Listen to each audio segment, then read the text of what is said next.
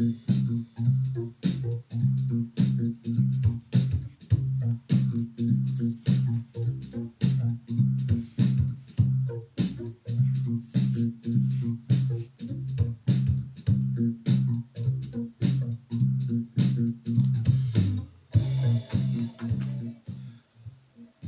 ー、押し迫ってまいりました。令和元年も。えー、あと今日入れてもう一日。はい。えー、みそかを迎えてますというところでございますね。はい、稲新放送局でございます。えー、今日も朝からですね、早めに起きまして、うん、まあ、掃除洗濯をしながら、えー、乾きの遅いものはね、今日ちょっとコインランドリーまでさっき走ってきまして、えー、乾燥機をぐるんぐるん回して、今日今さっき帰ってきましてですね、えー、まあ、押し迫ってきましたとかって言ってますけど、あの今まで、えー、お仕事に関してはあのずっとあの24時間365日動いてるっていうところで、えー、お仕事してましたんで、えー、まあ本当にあのお盆だのねお正月だの、えー、そういったことは一切関係ない世界で働いてましたからあのー、あんまりね押し迫った感って感じなかったんですよ。まあ普通の日が始まって普通の日が終わる。なんとなく末っぽい感じがするね。みたいな感じ。ね例えばその大晦日も出勤。ね。えー、元旦も出勤。ね。えー、仕事納めいつ？大晦日ってね。仕事始めいつ？元旦。みたいなね、えー、そんな感じの生活がそうですね。6年。えー、6年7年ぐらい続いてましたか。うん。だけどまあ今年に関してはあのー、部署が変わりまして、えー、しっかりとお正月休み、うん、完全に止まるっていうね、えー、業務が止まる。クライアントも休みみたいなね、えー、感じであったんであのー、まあ今日今日あの昨日の夜ね。昨日仕事が収まってのの、えー、今日。っていうね。うん。なんでね本当7年ぶりなんであのー、昨日もね実家に電話かけてねあのうちの母ちゃんにちょっとちょっとおせちやっといてねみたいな。うん久しぶりにあのー、何？あれだよ。紅白歌合戦なんか見ながらね。うん押し迫ってやろうかなっていう感じなんですよ。えー、そんなね、みそかの朝を迎えておりますと、えー、いうところでございますが、前回の、えー、収録、収録といいますか、えー、エピソードといいますか、なんていうんですかね、こういうのってよくわかんないんですけど、あの、久しぶりにですね、あの、私の師匠の健さんに会いまして、本当に久しぶりですね、あのー、まあまあ、この年にもなるとねなんかこう何？冠婚葬祭がないとねあの懐かしい人には会わなくなっちゃったりとかしますよ。ね年を増せば増すほど冠婚がなくなってね総裁ばっかりになってきて、うん、そんな感じでいつ会ったんだっけ？みたいなねそんな話から入る。まあ久しぶりにあのー、お会いしてですね相変わらずまあまあお互い様の部分もあるんであんまり言いたくはないですけれどもなんていうんですかね経年劣化というんですかね。あのそそこはね否めない。否めないですよ。それはあの否定されても困りますしね、えー、そんな言い方を怒られても困るんですけれども。私も同じようにねあのいろんなところがガタピシ来てますんでお互い様というところでございますんで、えー、ご容赦いただきたいところではあるんですけれどなでもね中身はね中身は28歳のまま、な中身は28歳のままなんですよ。えあのそれもやっぱりお互い様だなっていうね感じ。うん。なんとなくこう話の流れといいますか勢いの中でいつにします？なんてね、えー、久しぶりですね。いつにします？あ意外と近くに住んでるんですね。なんて話の中から、えー、でね住んでねっていうところでこう日程を決めた時にたまたま決まったのがねクリスマスイブの夜。ね。えー、おっさん2人で会いましょう飲みましょうなんて話をして。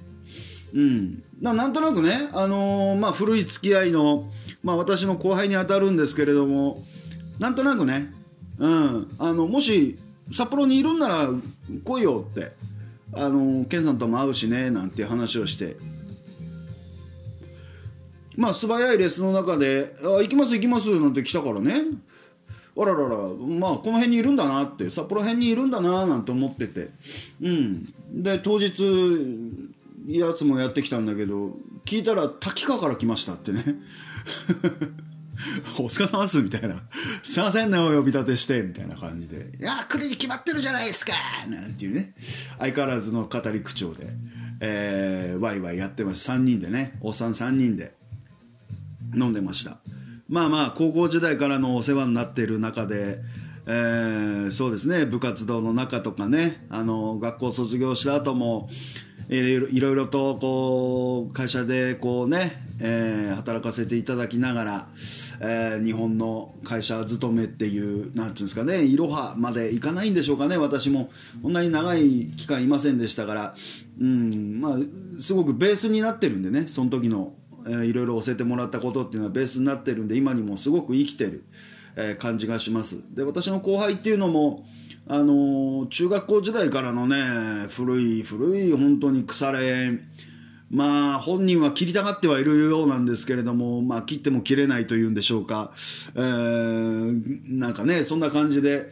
えー、本当にね面白い楽しい、えー、時間を過ごしましたね。あの久しぶりにこうバカバカしく腹から笑ってるっていうのがあってあなんかすごくリフレッシュしましたうん。まあ師匠もね、あの28歳とはいえ、お年もお年なんでね、いろいろこう、会社も一旦、一旦ね、一旦ね、インターバルを置いた中で、また新しく、えー、社会復帰をしたっていう話も聞きながら、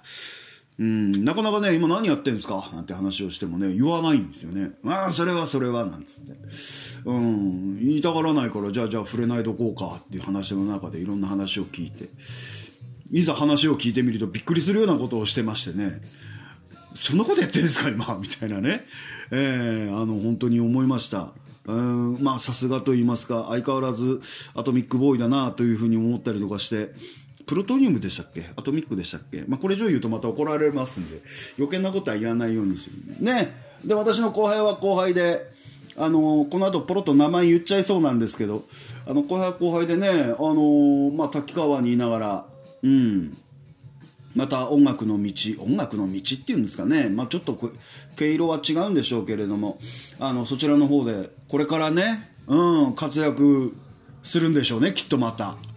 えー、あの非常にいやなんかすごく面白いね楽しみだねっていう感じをつくづくあの思いました、まあ、また今年のね冬とか夏とかあのいろんなところで、えー、行ってちょっとねまた余計な口は出すつもりはないんでねあの聞きに行こうかなとかって思ってますよ。ええ。ー、まあまあ皆さん本当にお久しぶり。本当何年ぶりですかねみたいな感じで勢いであってあのつくづく思ったんですけどやっぱりその何でしょうね。本職を極めてらっしゃるんだなっていう気がしました。あのー、前にもね前のいつだったかもう忘れましたけれども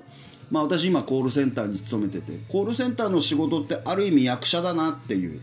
えー、芸能プロダクションにこうね所属してまあいろいろなその役をこなすっていう、えー、俳優ねアクターとかねアクトレスとかねそういうような感じだなって思ったんですよ。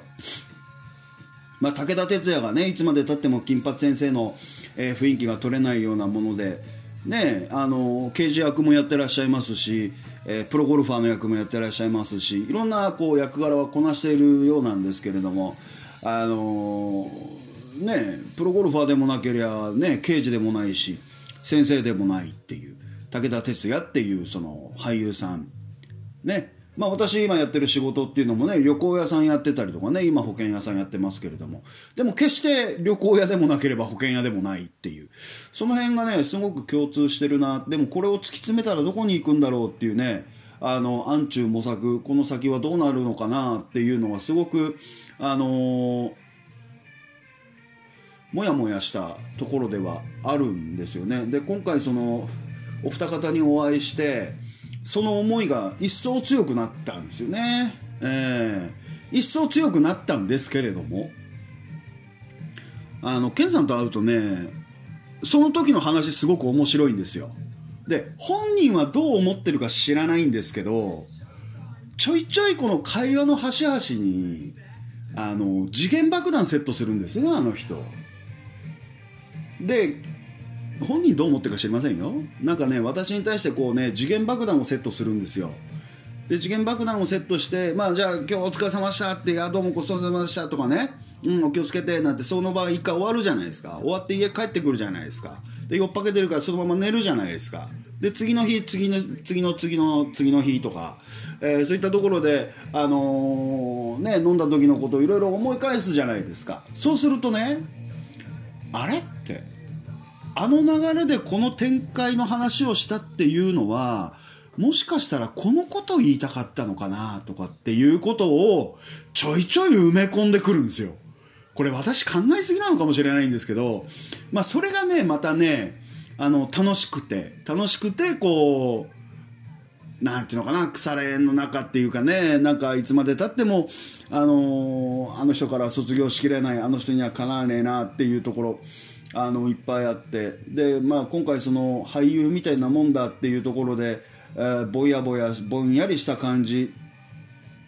で、えー、まあ悩んでたわけじゃないんですけど、ちょっともやっとした感じではいたんですけど、あなんかね、ちょっとこう、踏ん切りがついたというか、うん、よし、じゃあやってみっか、みたいなね、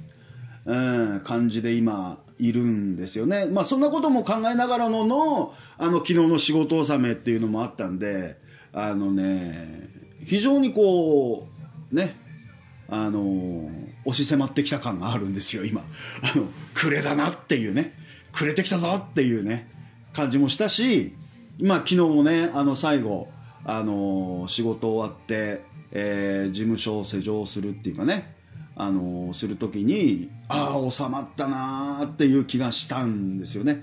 あの非常にいいですね。切り替えるっていう気持ちの切り替えっていう部分では非常にいいなっていう風なそんなようなまあクリスマスの、えーまあ、夜っていうんですかね。クリスマスイブの夜を過ごして、うん、またね近々えー、どっかで、えー、産んでね住んでねっていう話をね、あのー、してしたいなっていうふうに思い思思いますし、えー、ね、またそのやつの活躍も、ね、今度はつぶさに見ていきたいし。この間なんとなく前回そのやつの活躍を見たのはなんかぼーっと夏のね暑い一昨年だったですかね。あの夏ぼーっとこう甲子園を見てたんですよ。うん、で空知地区のその、ね、学校が出るっていうんであまあまあとりあえず見てやるか野球なんか俺大嫌いなんだけどななんて思いながら名前が名前なもんでね野球子供の頃から本当に嫌いなんですよ。あのぼーっとこう中継見てたらねやつ映ってるんですよ。てめえこの野郎みたいなね。おめえ野球なんかしたことねえのになんで甲子園にいてテレビに映ってたこの野郎っていうような、えー、こともあったんでね。うん。まあまあまあいろんなねあの絡み合いの中でいろんな関わり合いの中でそういうふうにはなってるんでしょうけど、まあ、それをこう関わっていけるっていうのもやつの、え、実力なのかなとも思いますしね、まあ、これからあ元の畑というんでしょうか、あのー、自分の得意分野なのかなよくわからないけど、うん、腐れの中で、ね、いろんなことが言えるやれるっていうところの分野にまた、え、身を置くというところで。えーまた面白い活躍をしてくれるんじゃないかなあの本当に本当にこう楽しみに、えー、思える、うん、感じでしたね、えー、いいいい飲み会でした。本当に久しぶりにいい飲み会でした。あの普段はめったにこう日本酒って私飲まないんですけど日本酒ね飲むとね美味しいんですよ。日本酒大好きなんですけど日本酒飲むとねもう次の日終わっちゃうんですよ。終了なんですよね。うん、二日酔いで。好きなんですけどね。嫌いじゃないんですよ。だけど、まあ、その時はね、あのー、2合ぐらい飲んだんですかね。2合ぐらい日本酒飲んだり、ウイスキー飲んだり、ビール飲んだり、まあ結構飲んだと思うんですけどもう次の日はねもうパキンともう目が覚めてよし会社行こうみたいな感じのあの目覚め本当にいいお酒を飲みましたあの残らない楽しい、えー、相変わらずの次元爆弾に後からポコポコ気づいたりとかして、えー、いいいい飲み会でしたね、えー、本当にありがとうございました。突然のお誘いといいますかえー、の中でもねあのお付き合いいただきまして本当にありがとうございます。お忙しい中来ていただきまして感謝しております、えー、今後とも今後とも今後ともということでよろしくお願いしたいなというところ、うん、で昨日ね昨日一昨日ですか？またね対照的な飲み会があったんですよ。対照的なんですよ。ええ。ー、あのーまあ忘年会シーズンねしょうがないっちゃしょうがない。いろいろこう鍋料理がねコースになってて、えー、やるのあんま好きじゃねえって話もこの間したんですけどもあのまあ今年最後のね、えー、農会っていうことで行ってきたんですけどもあの焼肉だったん食べ放題のね焼肉だったんですよ。焼肉も難しいじゃないですか。大人数でやるときって。ね。3人ぐらいまでだったらなんとなくいい感じになるんですけど大人数で焼肉やるときってすごく難しいと思うんですよ。で焼き加減とかね。自分の好みの焼き加減とかこの肉何の肉だろうって思いながらね。あこの肉ってこういうふうな感じなんだ。でまあいろいろ楽しめるのがお店にで食べる時の焼肉の感じだと思うんですけどあのね肉をおもちゃにしてるんですよ一人肉奉行みたいのがいてね、うん、肉奉行みたいのがいて、俺がもう焼くから、みたいな、あ感じで、やってるんですよ、一生懸命。でね、もう次から次へと焼くんですよね。もう網がどうだとか、塩だ、タレだね、でねっていうかっていうのも一切関係なく、とにかく焼くっていう。もう焼きたがりっていうんですかね。んで、もう私もいい年ですからね、そんなにこう、肉は食べるんですけど量いらねえって話になるんで、ん、とにかく焼くんですよね。もうその焼き方がねいや焼き方は上手なんです。焼き方は上手なんですけどその食べさせてあげようっていう焼き方じゃなくて肉をおもちゃにしてるだけなんですよね、えー、もうねあの多分多分と言いますかここで宣言します、えー、もう二度と彼が行く飲み会には行きませんあの、本当にだらしないし、汚いし、えー、ダメですね。あの、自分、自意識過剰になるつもりはないけど、なんだろうな。ちょっと品はあるな、俺って思いましたね。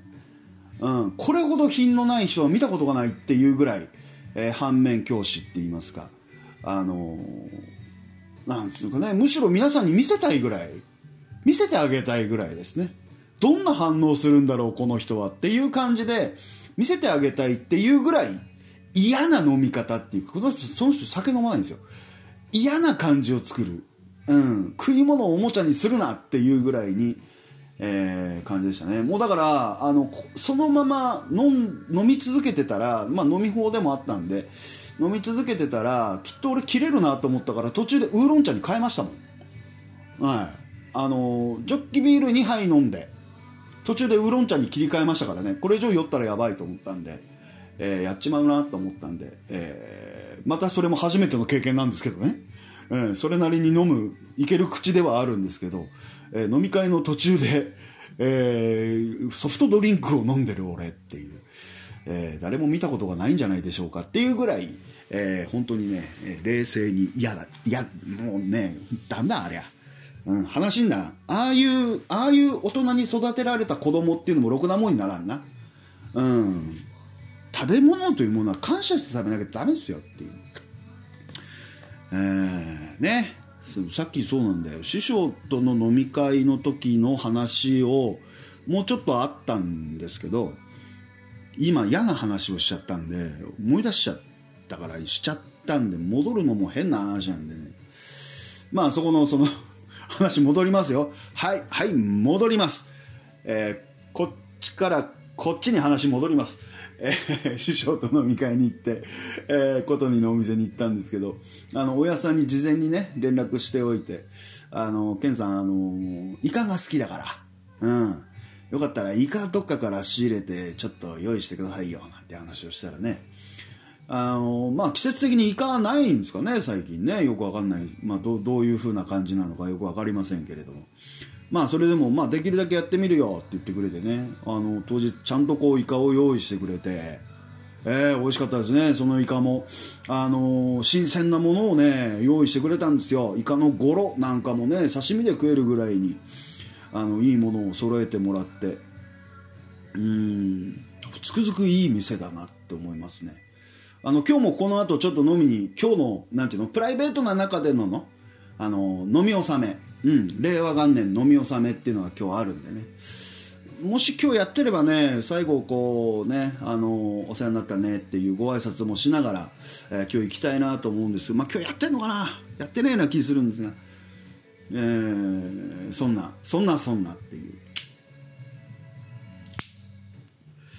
でですねまああのいろいろこうお掃除さっきずっとしてたりとかして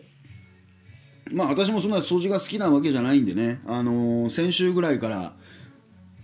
ちょっとずつこうお部屋のお部屋の中を整えてね、うん。えー、していたんちょっとずつお掃除は進めてたんです、うん、でそのお掃除進める中であのー、私のポッドキャストのトレーラーでも言ってますけれどもねなんかこうちょっと作業する時にとかね。あの小1時間ちょっとやるよっていう時にまあ聞けばいいんじゃないですかみたいな形で。そんなじっくりね正座して聞くようなことを喋ってるわけじゃないんで。えー寝る前とかね、寝る前、寝落ちする時とかね、えー、んな時に聞いてねっていうトレーラーこの間入れて、言ってはいるんですけどね、さすがにこう自分の声っていうのも、なんかこう、反省点がいっぱい増えてくるんで、まあそういったところでお掃除しながらなんか聞くもんねえかなっていうところで、こういろいろススススとこう探した。だその私が今こう、ポッドキャストを上げているアンカーっていうね、アンカーっていうアプリケーションアプリがあるんですけれども、まあ、その中でたまたま見つけた、あのー、ポッドキャストをがありましてですね、あのこれ多分ね、Spotify でも探せるはずです。えー、一つ、あの見つけ、見つけましてと言いますか、たまたまこう聞いてみた、えー、ポッドキャストの中で、えー、日本語を大切にしたいっていうタイトルの、えー、ポッドキャストプログラムがあってですね、これはこんちこんちさんという方がやってらっしゃるんですよ。あのー、なんかね、いいんですよ。かっこいいんですよ。あの、声とか、あの喋り方ですとか、えー、まあタイトルの通りね、綺麗な日本語をお話になる方で、あの、私と真逆。真逆、真逆なんですよね。ま、私はもうざっくばらんに話してますし、適当な日本語も喋ってますんで、多分あの、こんちこんち、こんちこんちさんが聞いたらね、怒られるんじゃねえかっていうね。お前が日本語をダメにしてんだって怒られるんじゃねえかとは思うんですが、あの、本当にね、ゆったりとした、あの、ダンディーなね、大人の雰囲気で、あの、優しく喋っている、あの、プログラムがあって、まあ、それをね、最近ずっと聞いてるんですよ。で聞いてる中であの、まあ、日本語にかなりこだわってらっしゃる方なんだなっていうふうにも聞き取れるんですよね。でご年齢に関してはもう60歳は超えてらっしゃるんですかね63歳4歳ぐらいなことを中で言ってた気がしますあの私も全部聞いてるわけではないので今17話ぐらいまで聞いてるんですけどあのなんかこうでも聞いてる中であの日本語にはこだわってらっしゃるようなんですけれどもでもね国語の先生じゃないなっていう気がするんですよ。かといってどうなんでしょうね民間企業に勤めてた方なのかなっていう感じでもないんですよ。ねえ、どちらかというと公務員関係かなって思うんですよね。うん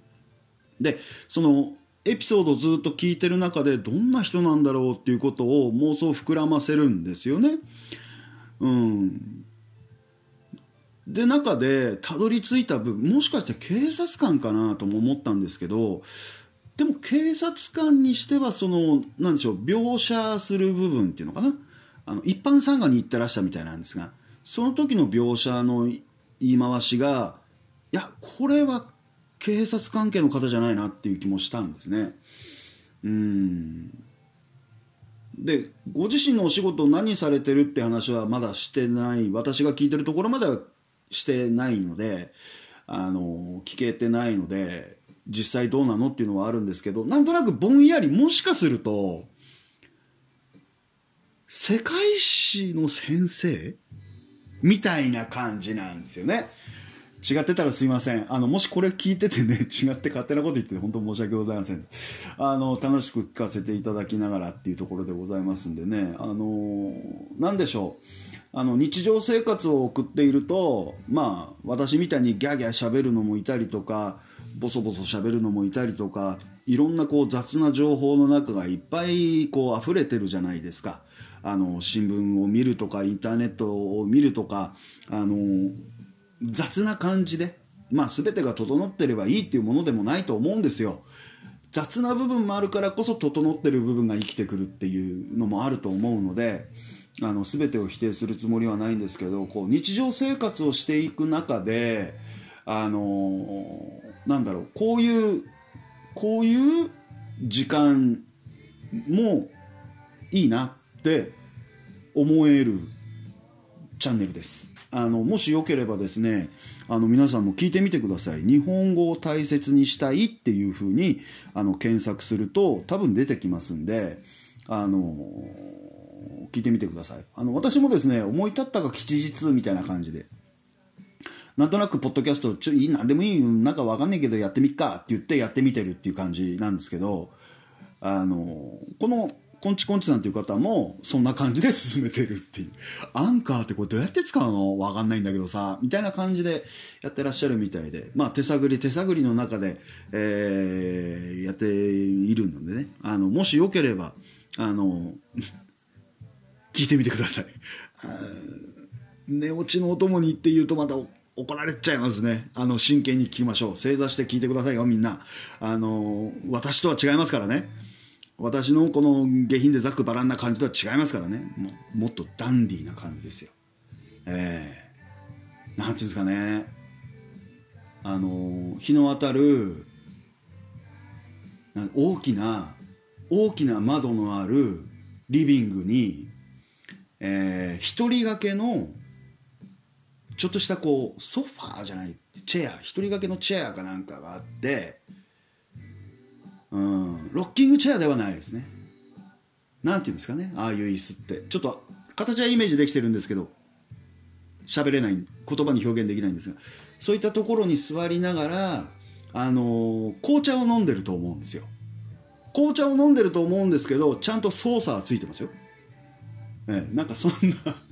すいません、えー、勝手なことで、えー、妄想しております、えー、チャンネル妄想局っていうことでございますんでご容赦いただきたいと、まあ、今後ともですねこんちさんの、えチャンネルを聞きながらまたいろいろな表現の仕方お話の仕方言葉の選び方っていうのもあのお勉強させていただきますんで、え好きにさせてください。ごめんなさいということでございます。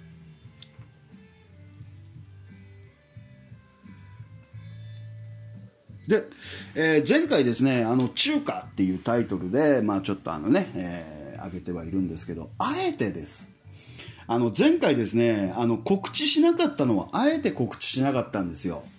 あの、大体あの、私アップロード終わりましたら、アップロードしましたっていうところで、まあいろいろな SNS サイトに上げたりとかするんですけど、これやっぱりサイトアップしなかったらどうなるんだろうって。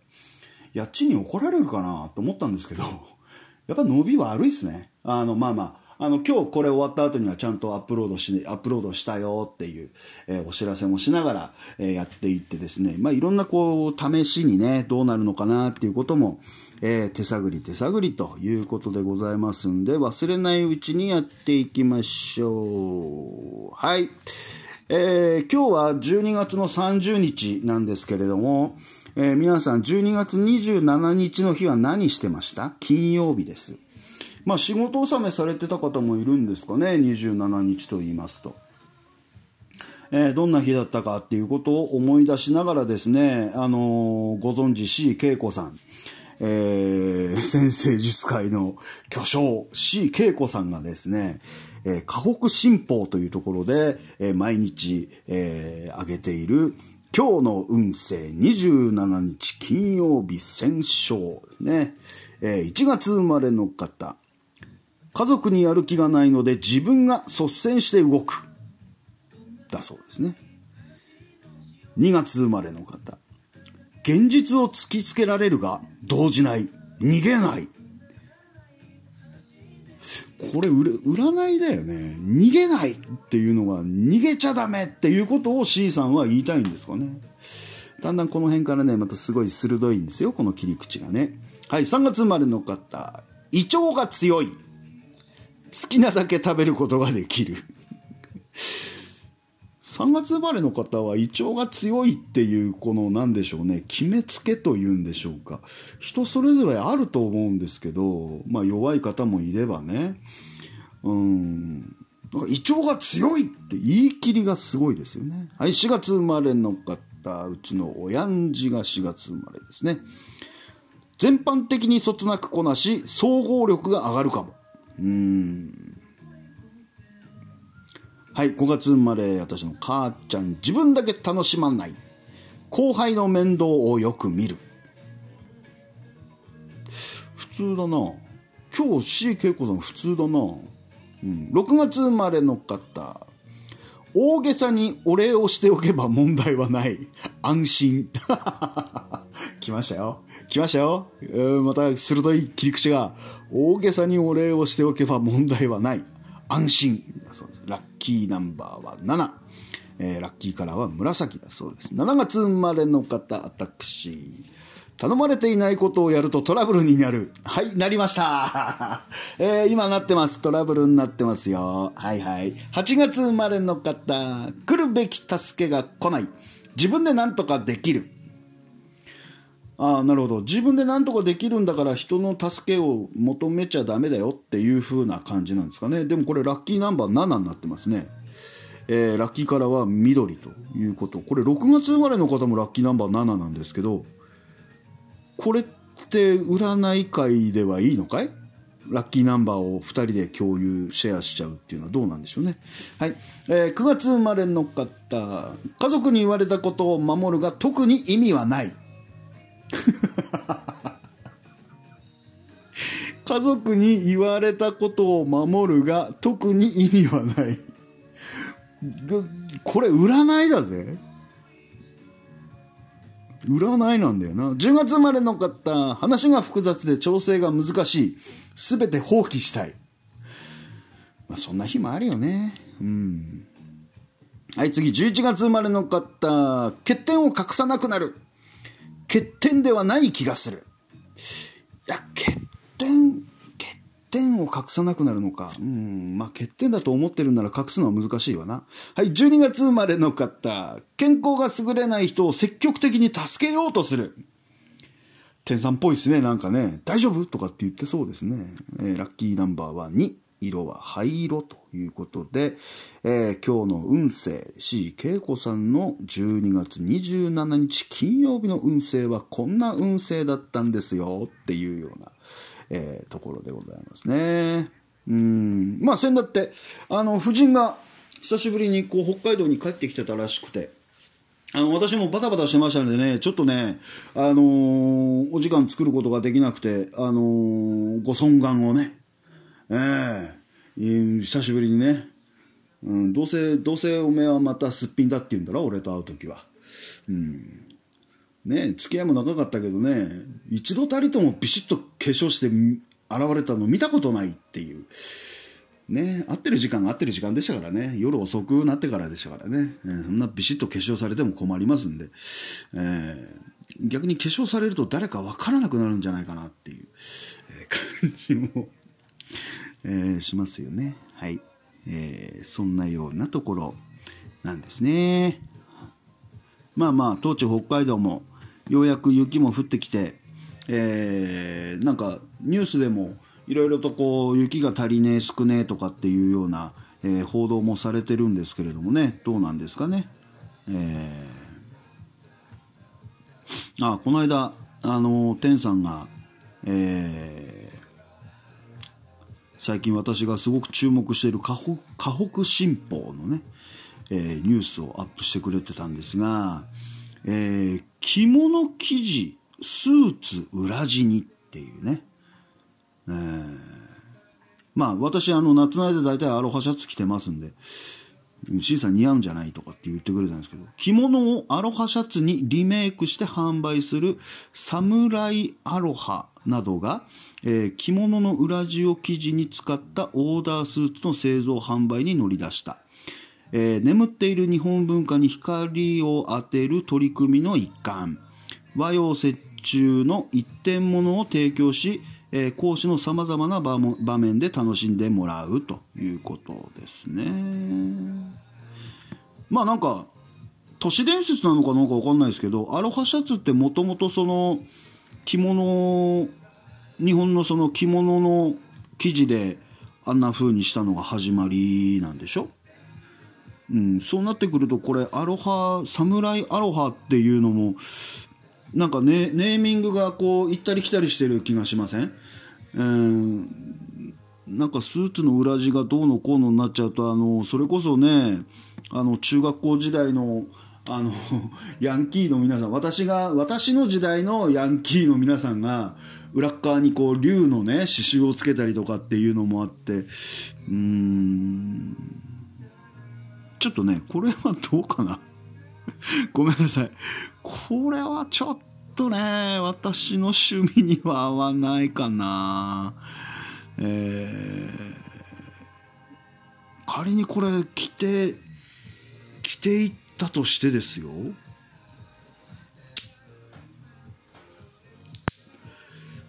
ちょっと難しいですね。話の展開どうしようかなとかっていう風になっちゃいますんで、えー、ごめんなさい。ちょっとこれはね、私着ないと思います。えー、ちょっと品がない気がする。すいませんね。否定するつもりはないんですけれども。うん。ね。えー、そういうようなところでのの、えー、宮城県のお話ということでございますと。うん。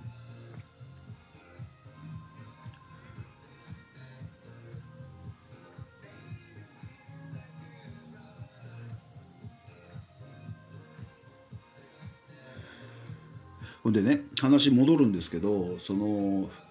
日本語を大切にしたいっ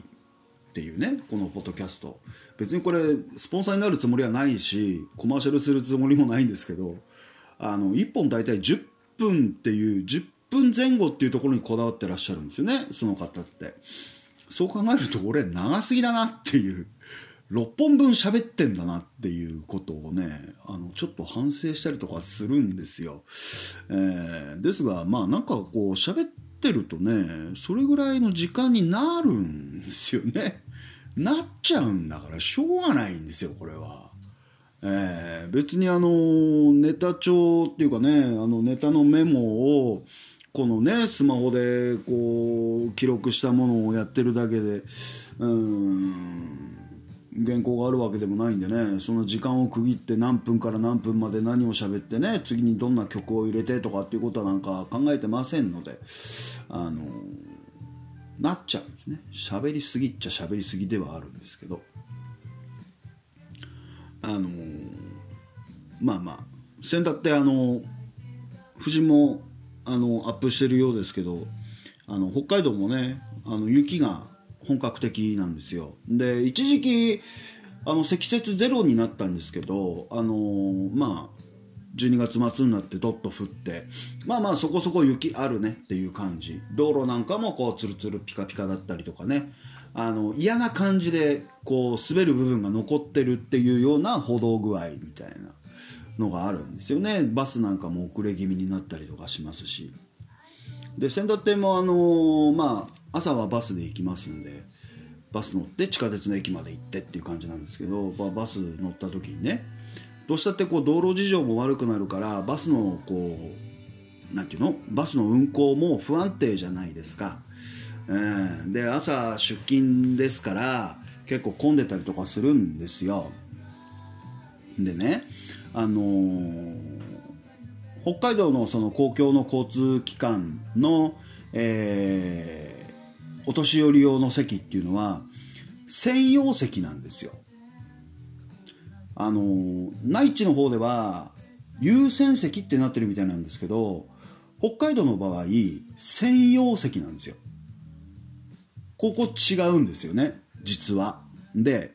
あの、この間もねバス乗って朝通勤の時だから結構混んでるんです。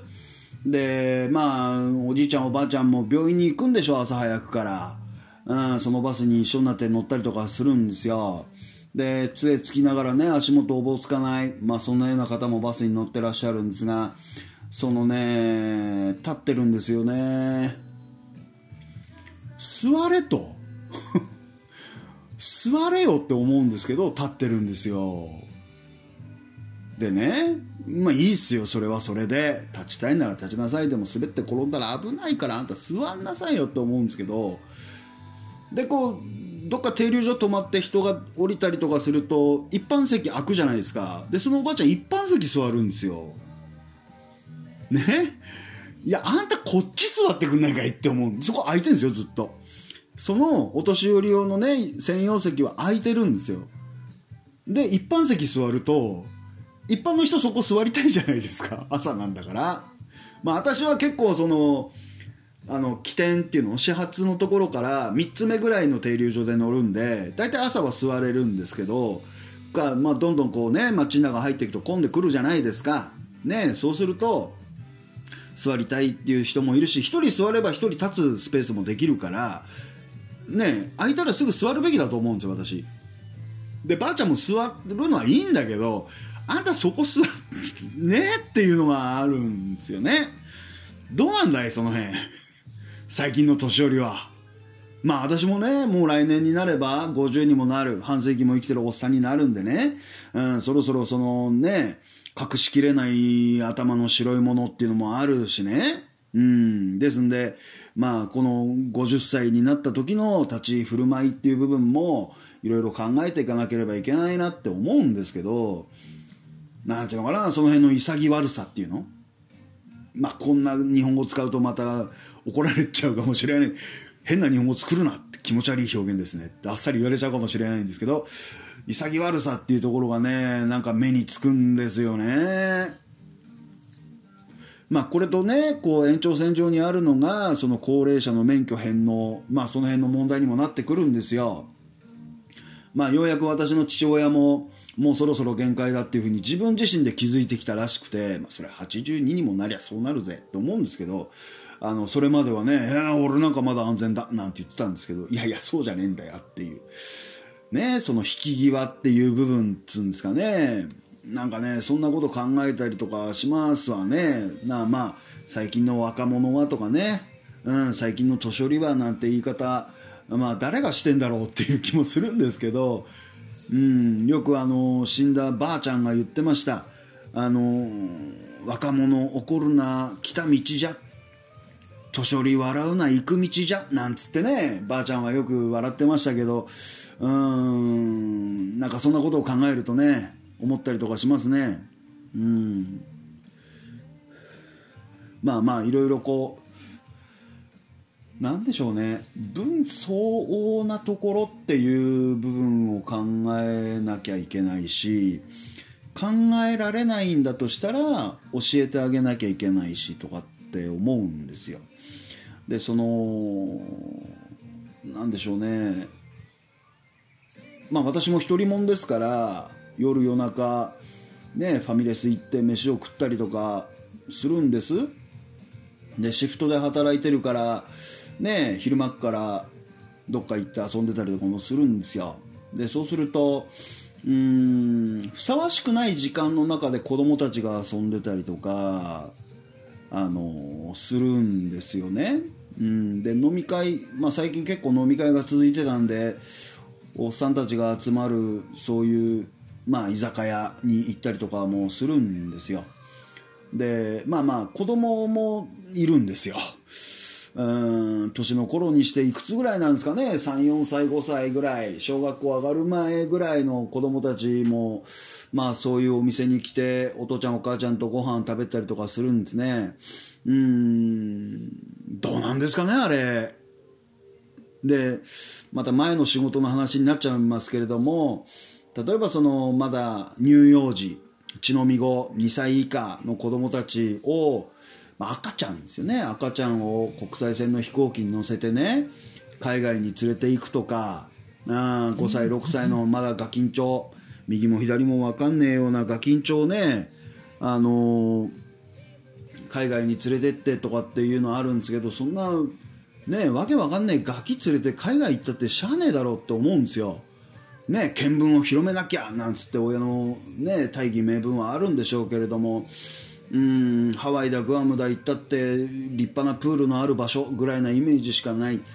まあ、それぐらいの分別しかないやつをそういったところのその英才教育っていうのかな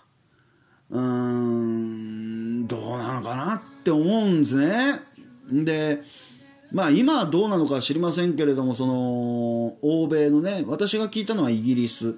イギリスの文化としてその子供がある一定の年齢になるまではそういう社交界にはデビューできないんですよっていう。まあこれは中世の話をしてるのかもわからないんですけれどもまあまあ今風にこう解釈しながら勝手に解釈しながら考えるとね、うん、そういうその社交界的なところ大人の集まるところに行くにはあなたも大人になってなきゃついていけません。連れて行きませんよっていうその線を作るんですよね。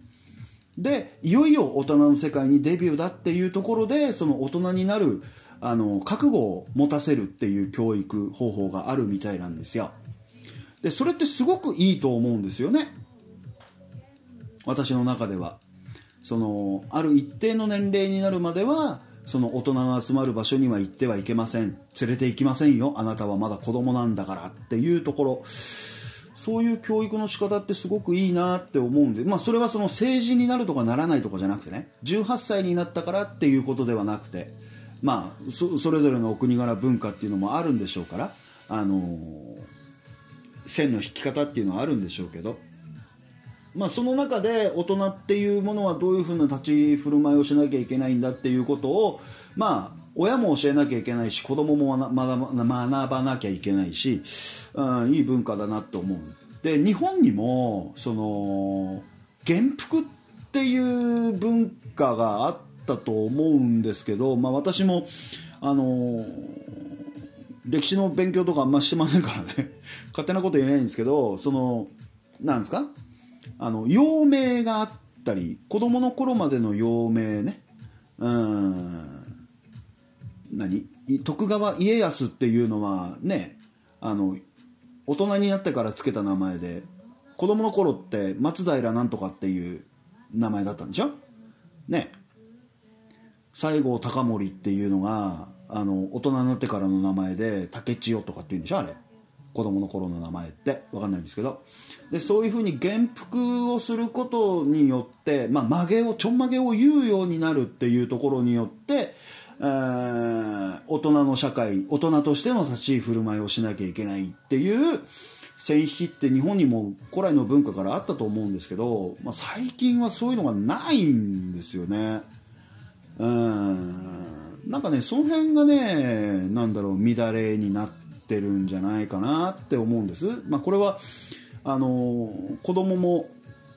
子供なんでねあの子供子供っていうとあのまた人権侵害とかってわけわかんないこと言ってくるやついるんですけどでも所詮子供じゃないですか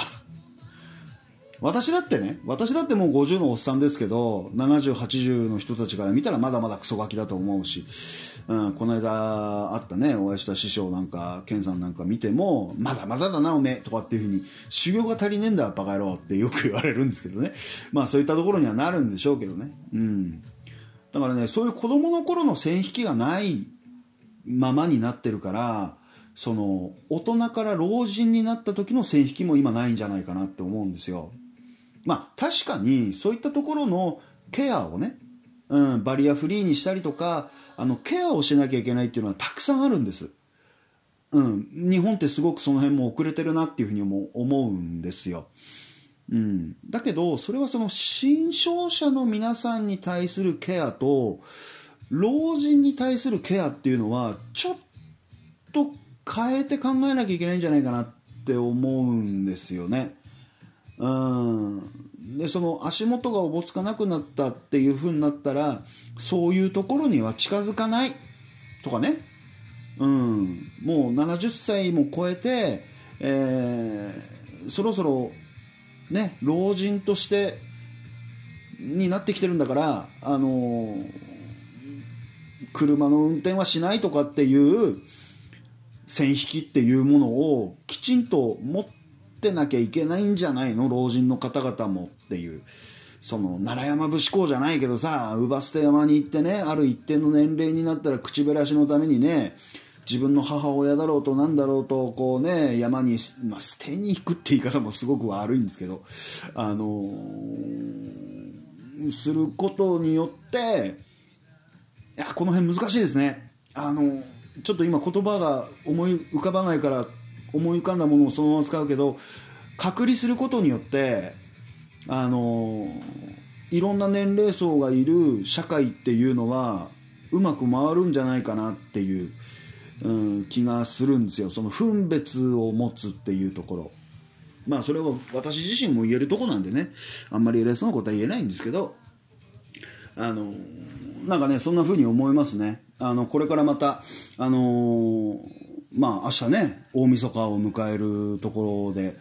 あのー、初詣行ったりとかすると思うんですで人通りがいっぱいあったりとか、うん、道路がツルツルだったりとかその足元がおぼつかないおじいちゃんおばあちゃんなんかもねあんまり無理しないでほしいんですよ あの行くんならしっかりしっかりじいちゃんなんでっていうしっかりばあちゃんなんでってみんな助けてくれっていう感じでいけばいいと思うんですよね。うん。だけどね、あの年寄り扱いするなって怒ってみたりする人もいるわけでしょ？うん。そういうのはやめてほしいですよね。うん。それぞれその、何、慎みとね、恥じらいを持って、あの健やかな ねえー、日々を過ごしていただきたいなと思ったりとかしますね。うん。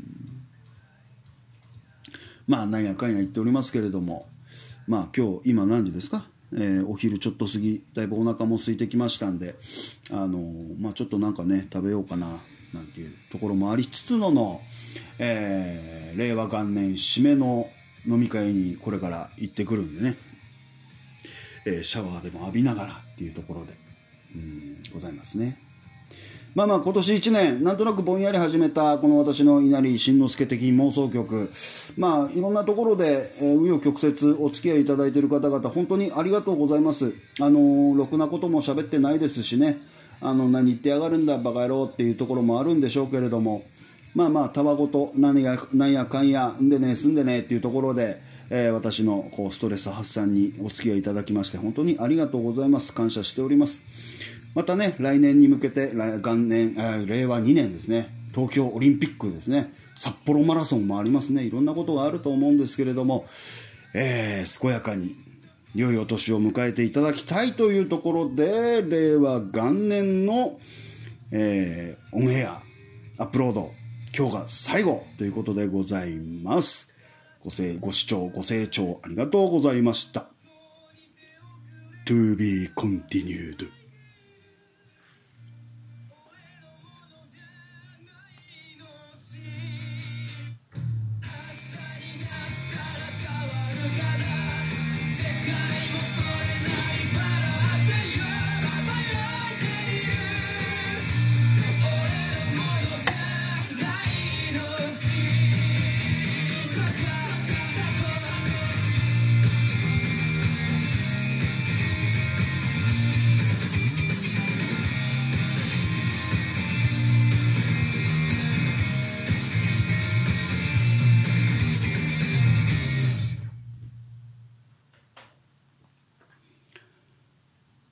来年のアップロードは多分2日か3日。じゃあ皆さん、良いお年をハッピーニューイヤー